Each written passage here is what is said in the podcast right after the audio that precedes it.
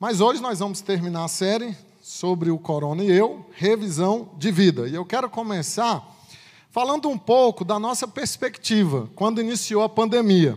O doutor Henry Cloud, ele disse algo muito interessante. É, foram três momentos. O primeiro momento é o momento da nevasca. A nevasca é a fase 1, ela dura dias, que era o que nós esperávamos. Nós pensávamos nisso, né? Vai durar alguns dias. Mas os dias foram passando, as coisas foram piorando, o pico vai chegar, vai chegar, nunca chega, e é o pico, e é o pico, mortes, contágios. E aí saiu da fase 1 de nevasca e foi para a fase 2, a fase de inverno. Aí o inverno já dura alguns meses. E nós esperamos, né? Dois meses.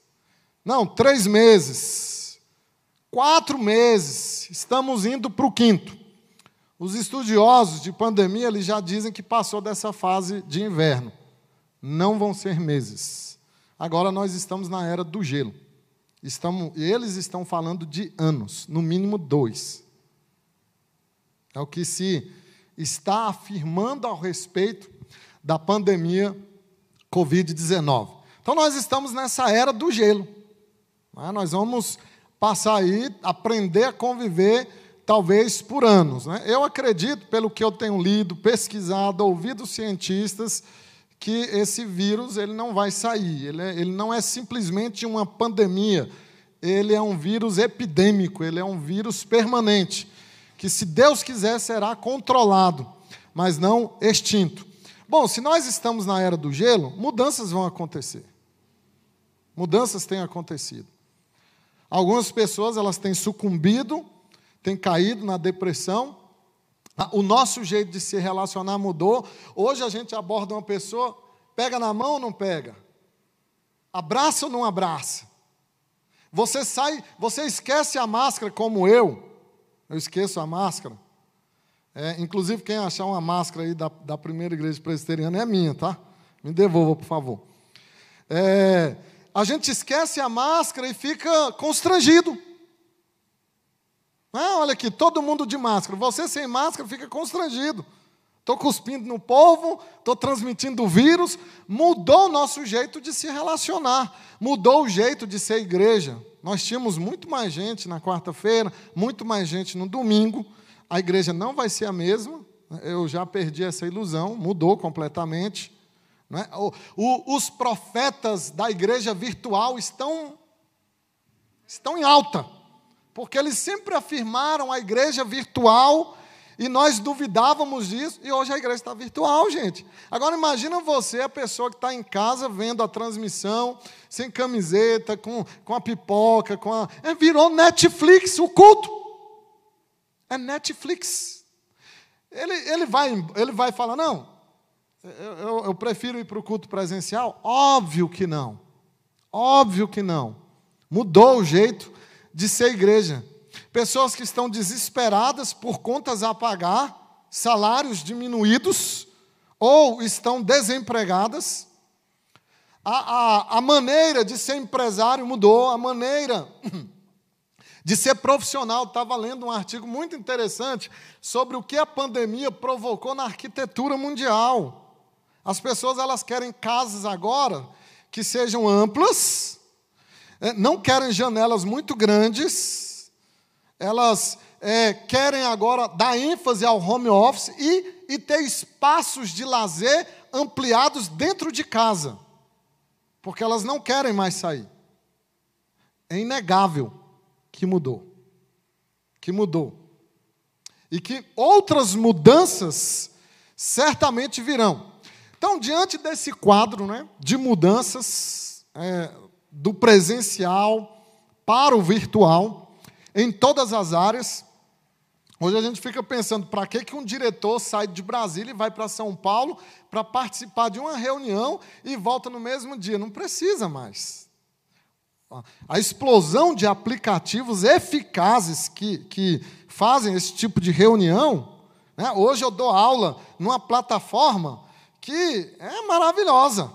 A plataforma eu posso projetar, eu posso desprojetar, eu posso falar, os alunos eles podem apagar a imagem deles lá, eu nem sei se o cara está lá me ouvindo, mas eu estou falando.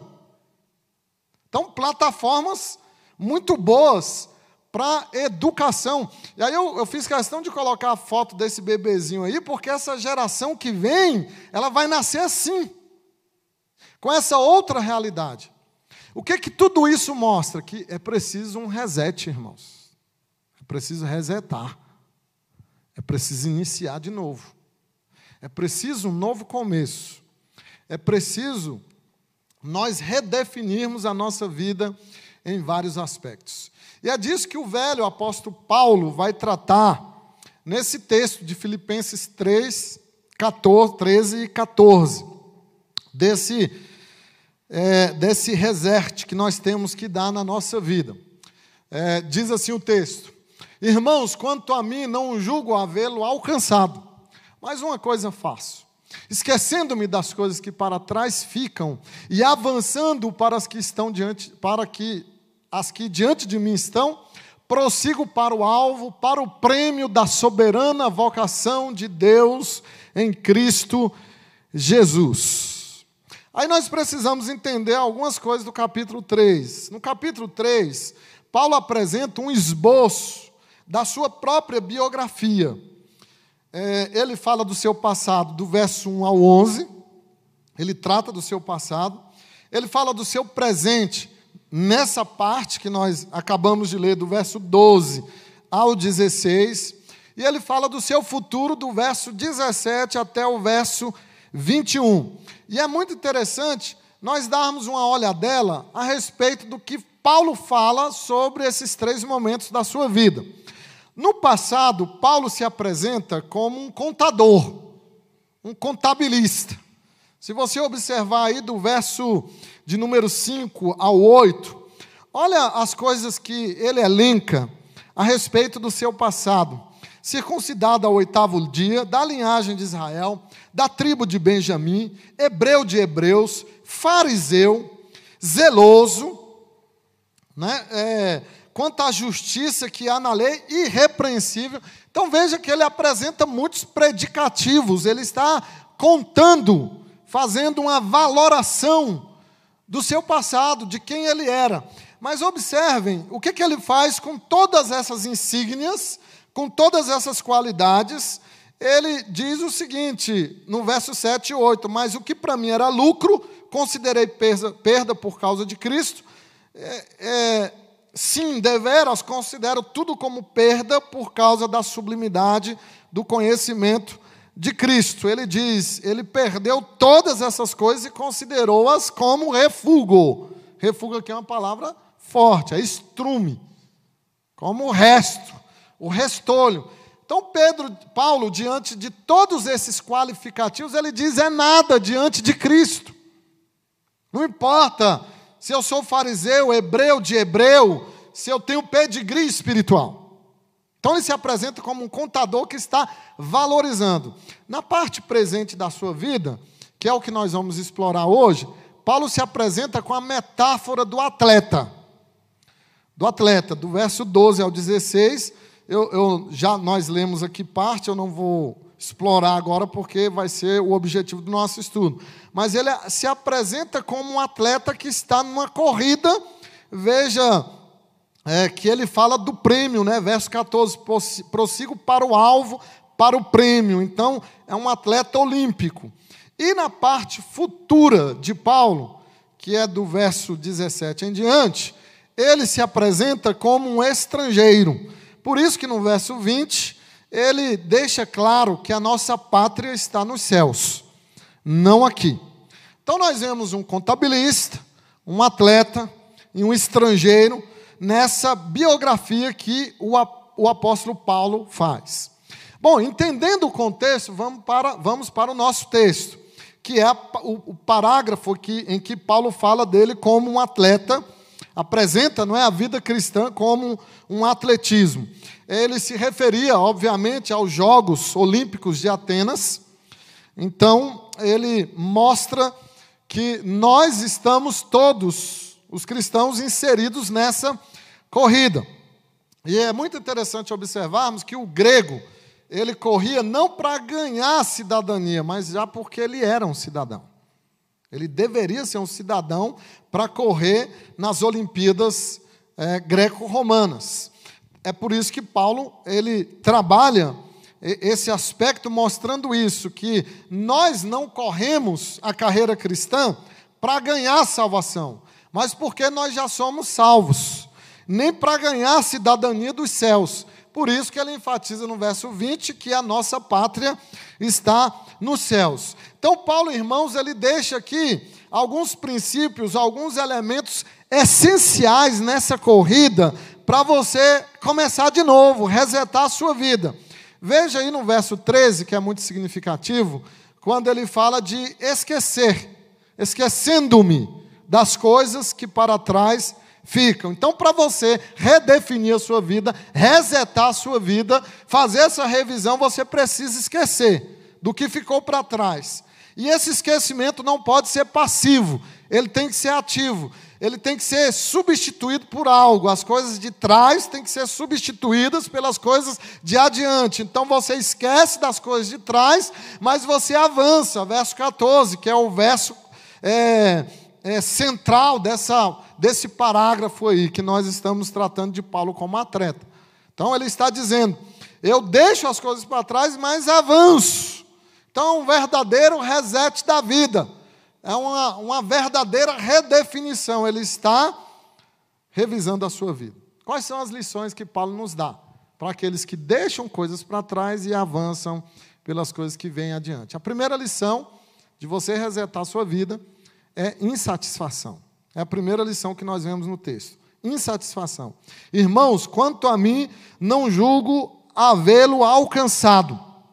Então, é a primeira lição que nós temos de como você redefinir a sua vida, uma insatisfação. Vamos entender bem do que, que Paulo está dizendo. Paulo, irmãos, era um homem de Deus, um servo fiel, certamente um, um, instrumento valoroso na pregação do Evangelho, no plantio de igrejas. Paulo foi o bandeirante do cristianismo, o maior missionário de todos os tempos, e mesmo assim, Paulo nunca ficou satisfeito com as suas conquistas espirituais. Ele não estava satisfeito, ele nutria uma insatisfação. E é isso que ele está dizendo: eu estou insatisfeito, eu não alcancei ainda o que deveria ter alcançado.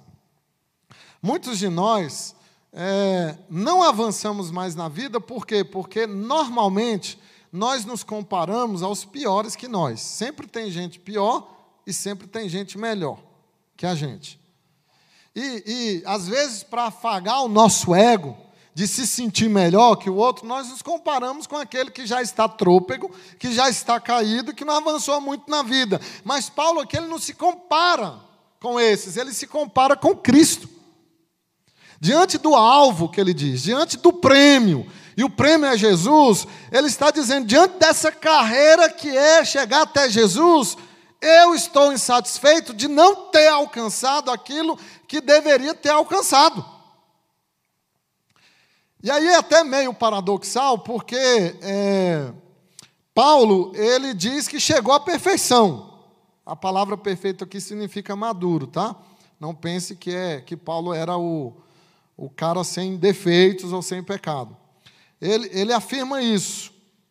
É, não que eu tenha já recebido, eu tenha obtido a perfeição. Então, no verso 12, ele diz que não tinha obtido a perfeição, mas lá no verso de número 15, todos, pois, que somos perfeitos. Parece uma contradição. Eu não é, alcancei a perfeição, mas no verso 15 ele diz que alcançou, porque todos, pois, que somos perfeitos. Então, ainda que ele tinha maturidade, a palavra perfeito aqui é maturidade em vários aspectos da sua vida, o verso 12 ele afirma que não se sentia ainda amadurecido na fé o suficiente.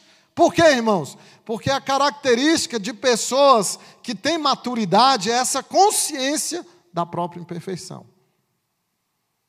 O apóstolo Paulo tinha consciência da sua própria imperfeição, ele fazia uma autoavaliação. Por quê? Porque a nossa luta contra o pecado não parou, não terminou. Tiago, capítulo 3, versículo 2, é alarmante o que Tiago diz. E ele diz o seguinte: Pois todos tropeçamos em muitas coisas. Todos. Em muitas coisas. Não são em poucas coisas. Então o apóstolo Paulo, irmãos, ele entende que não é, alcançou a maturidade suficiente, essa perfeição de ainda é, ter vencido os seus próprios pecados. Essa avaliação honesta que ele faz de si mesmo. Essa insatisfação que deve ocupar o nosso coração. Veja que os judaizantes, que Paulo tanto combate, no livro de Filipenses, eles afirmavam que haviam alcançado essa perfeição, inclusive eles se vangloriavam da circuncisão. Aqueles que eram circuncidados eram os iluminados, aqueles que eram circuncidados eram os santos.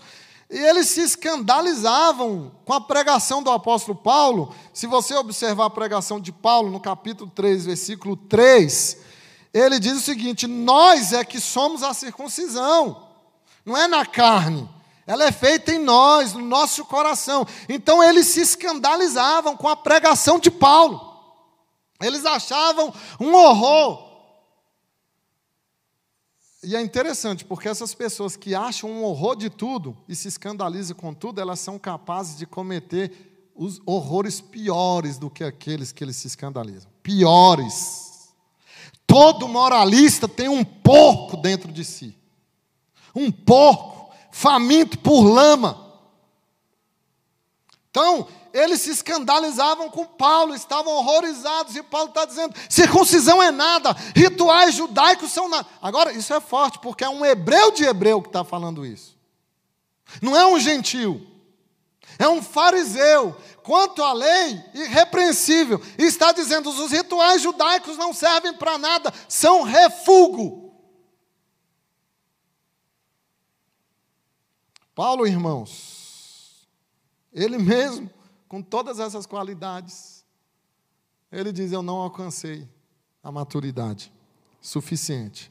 Paulo luta contra a presunção espiritual, que é um engano da imaturidade. Quando você pensa que chegou lá, é sinal evidente e claro que você não chegou, que você ainda está muito longe. Então, essa insatisfação tem que ocupar o nosso coração. A insatisfação com essa pandemia tem que ocupar o nosso coração. Não podemos simplesmente fechar a igreja, irmãos. Não podemos, os pastores não podem simplesmente se acostumar com lives, com visitas virtuais. Não pode. Não pode. Tem que haver um trabalho pastoral mais intenso. Porque se nós ficarmos insatisfeitos, nós vamos, esse ano nós cumprimos como igreja 59 anos, nós vamos cumprir outros 59 com as mesmas quantidade de pessoas.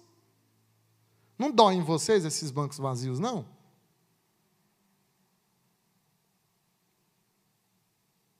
É preciso essa insatisfação de ter mais gente, de alcançar mais gente, de abençoar mais gente.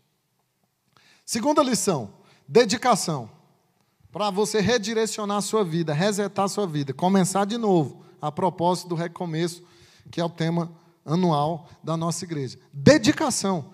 Então, Paulo não, não simplesmente fica lamentando seu, os seus fracassos, e ele menciona aqui, no capítulo 3, seus fracassos, né? Olha aí, verso 6. Quanto ao zelo perseguidor da igreja.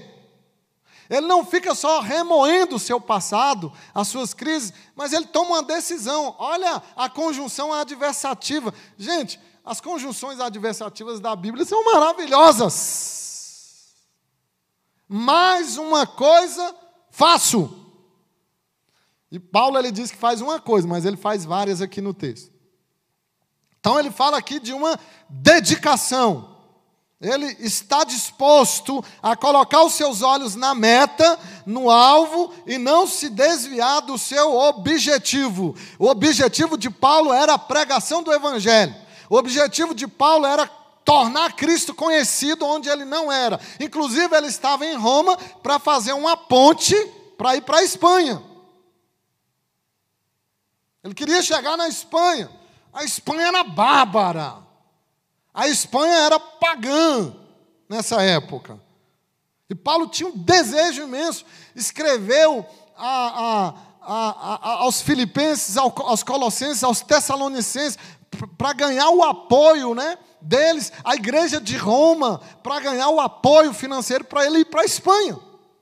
Olha a dedicação do apóstolo Paulo numa, numa numa prisão, esperando a morte, mas com os seus olhos onde? No alvo, em Jesus, em Cristo. Porque se você tirar os seus olhos de Jesus, você vai ver o que não deve ver.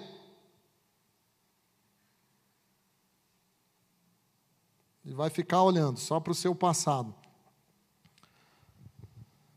Paulo era um homem dedicado exclusivamente à causa do Evangelho e ele não se distraía por outros interesses. Por isso que ele diz: Uma coisa eu faço, dedicação. Você vai resetar a sua vida e recomeçar tudo de novo, quando você se dedicar. Então, essa pandemia é um momento de dedicação. Esse isolamento é um momento de dedicação.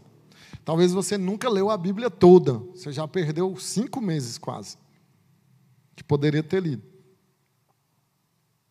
Estudado crescido. Dedicação. Quando houve um incêndio lá em Chicago, Wright Lima Moody, um grande evangelista, ele estava é, dedicado à escola dominical. Tinha uma escola lá para moços, uma associação cristã de moços ele estava dedicado a várias outras coisas. E quando houve um incêndio que paralisou Chicago, isso nos idos de 1800 e tanto, acabou com a cidade de Chicago. Foi o momento em que depois desse incêndio, Moody, ele se dedicou a realmente o que era essencial, que era a evangelização. Ele estava envolvido com muitas outras coisas, mas havia negligenciado a evangelização. E esse é um momento propício, rico para a evangelização. As pessoas, irmãos, elas estão desconsoladas, elas estão amedrontadas. E aí fecharam a igreja. O lugar onde elas vão encontrar força, ânimo, fecharam a igreja. É aqui que elas vão encontrar Por isso que Paulo, irmãos, ele quer redefinir a sua vida. E ele se dedica aos seus pontos fortes. Ele explora os seus pontos fortes, que é a pregação, a plantação de igrejas. Não sei quantos de vocês leram o livro A Arte da Guerra, de Sun Tzu. Acho que é assim que pronuncia o nome dele. Ele disse algo interessante. Ele falou: evite a força e ataque a fraqueza. Evite a força e ataque a fraqueza. O que, é que ele quis dizer? Explore os seus pontos fortes. Dedique-se nisso. Mas há uma outra lição do apóstolo Paulo: direção.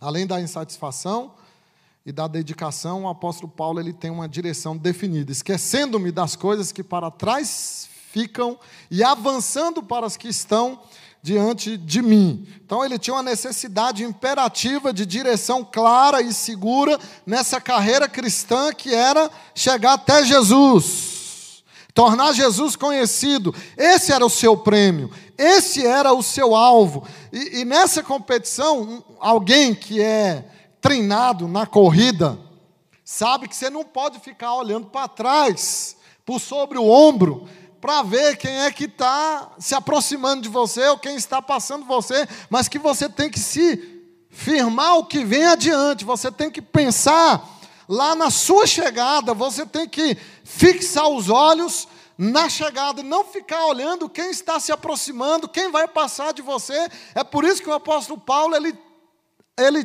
tira Essa ideia de olhar pelo retrovisor e ele tem um, um olhar diretivo.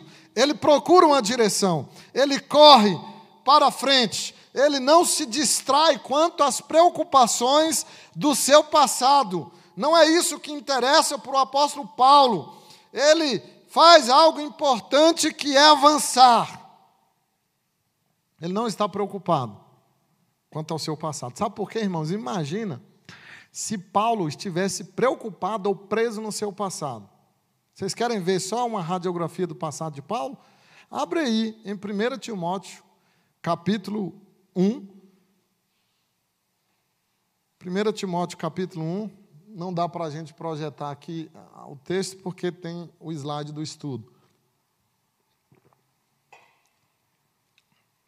Quem aguentaria viver com um passado desse aqui? A vida de Paulo seria um inferno. 1 Timóteo 1, 12. A mim que no outro tempo, tempo era blasfemo, perseguidor, insolente. Você conseguiria viver com um passado desse? Verso 15. Jesus veio ao mundo para salvar os pecadores, dos quais eu sou principal. Verso 16. E aí ele diz: Por essa razão a misericórdia foi concedida para que ele, o principal pecador, evidenciasse Jesus Cristo e sua completa longanimidade e servisse eu de modelo do que a graça de Deus faz então, esse homem blasfemo, perseguidor, insolente, o principal dos pecadores, foi salvo pra, por Cristo e para Cristo. É por isso que o olhar de Paulo não é saudosista a respeito do seu passado. Seu olhar não é assim para o seu passado. Esse olhar saudosista para o passado é perigoso, porque ele impede você de resetar sua vida de redefinir sua vida, de dar um novo rumo. Não só Paulo faz isso. Paulo fala aqui de que ele era pecador. Ele causou todas essas desgraças: blasfêmia, perseguição, insolência, matou Estevão. Mas e quando as pessoas fazem com você? Aí vamos para José. Irmãos, o que José sofreu na vida? E os maiores sofrimentos, mais dolorosos, mais permanentes, que demoram a cicatrizar, são os causados pela nossa família. Os irmãos de José acabaram com a vida de José. E vocês conhecem a história. Vendido pelos irmãos, jogaram ele na cisterna, foi vendido, foi parar no Egito, acusado injustamente pela mulher de Potifar, vai para a cadeia, é esquecido na cadeia até que ele chega à corte de Faraó. E quando ele chega à corte, tem uma coisinha que a gente normalmente não percebe. Gênesis 41, lá no finalzinho, 50, verso 50 ou 51, diz que José teve um filho. Qual o nome do filho de José? Quem lembra? Quem aqui está bom de Bíblia? Quem? Dandan? Não, a Dandan é fera, rapaz. Dandan, você tem que dar aula de Bíblia para esse povo. Manassés. Por que, que ele colocou. Quem sabe aqui o que, é que significa Manassés? Sabe o que, é que significa? Perdão. Sabe o que, é que José quis dizer com o filho dele? Eu perdoo os meus algozes. Eu perdoo quem me fez mal. Eu perdoo quem me traiu. Eu perdoo quem me acusou injustamente. Eu perdoo quem me prejudicou. Essa tem uma frasezinha aí que virou clichê. Perdão não é esquecer, é sim. Vou mudar essa frase. É. Ou então, está errado o que a Bíblia está dizendo. É tão interessante que a palavra inglesa para perdão é forgiveness, que vem de forget, que é esquecer. Forget é esquecer. Forgiveness, perdão. Manassés, perdão. É esquecer, porque a Bíblia diz assim: que Deus pegou os nossos pecados, jogou na profundeza do mar e. E. Esqueceu. Só que tem gente, Deus joga o pecado lá na profundeza do mar, e ele vai lá e põe uma placa para os pecados dele e dos outros, para pescar. É permitido pescar.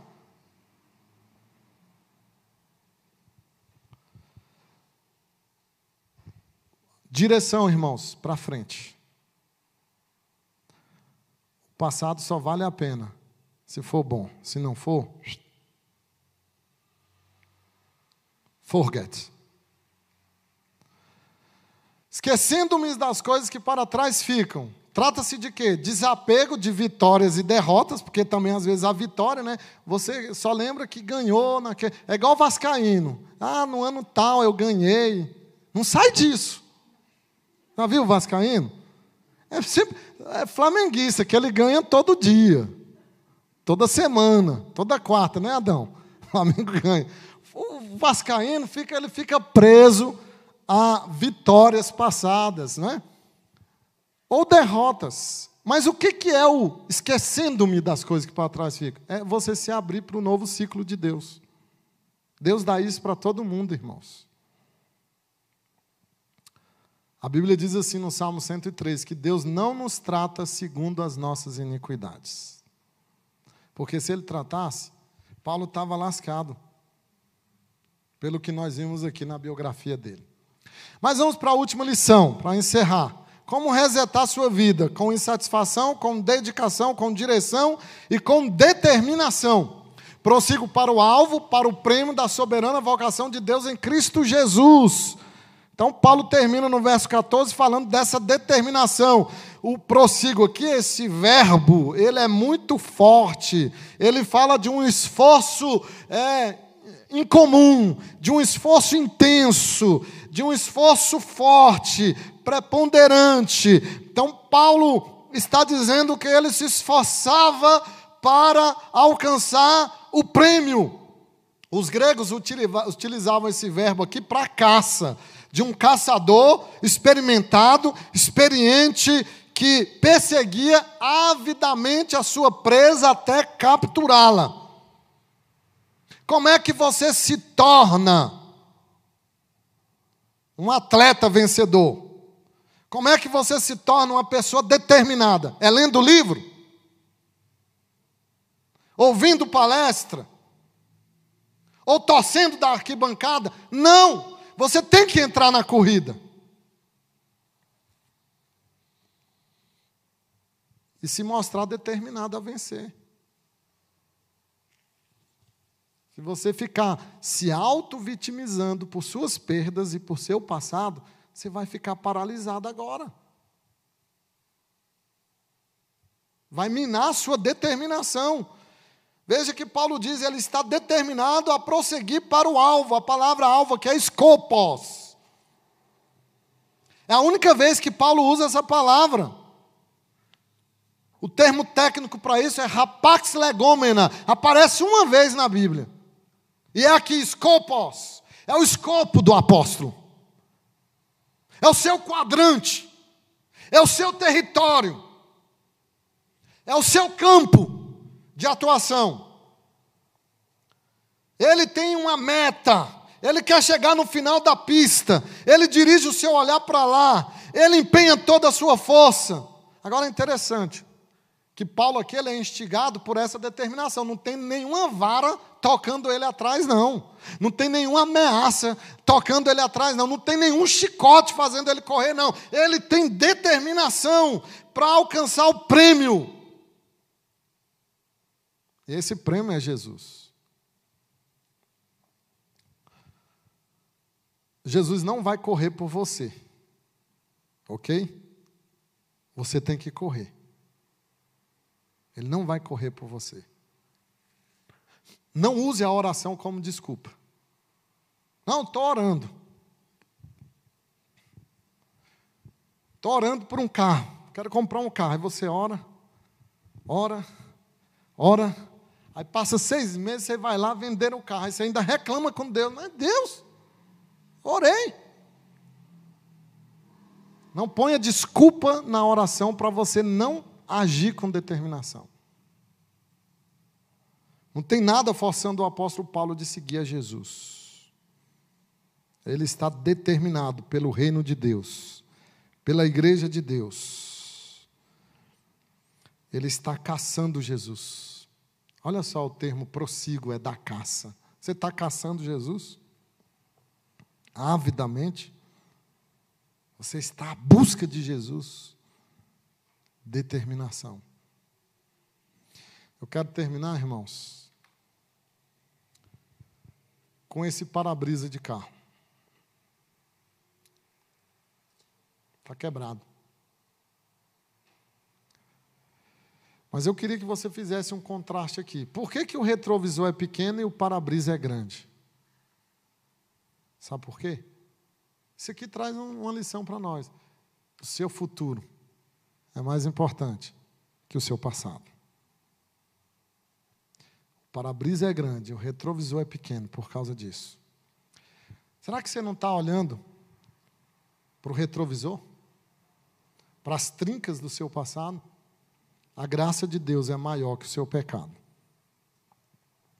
Talvez você pense que o seu problema é a pandemia, seu problema é o medo, mas na realidade pode ser a sua culpa mal resolvida. Não dê espaço para ela. Não se afogue na sua própria condenação. Talvez o que você fez não foi bom. Ninguém está dizendo que foi.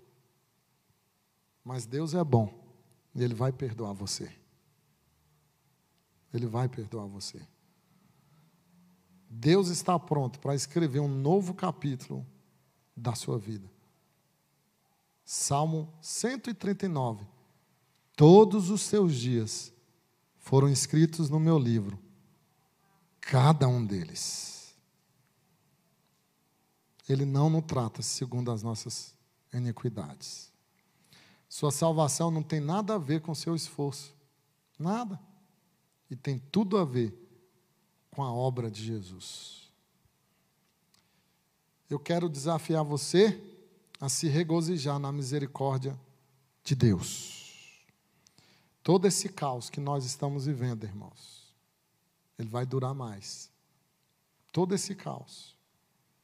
Será que Deus não está querendo resetar a sua vida? Você parou para pensar nisso?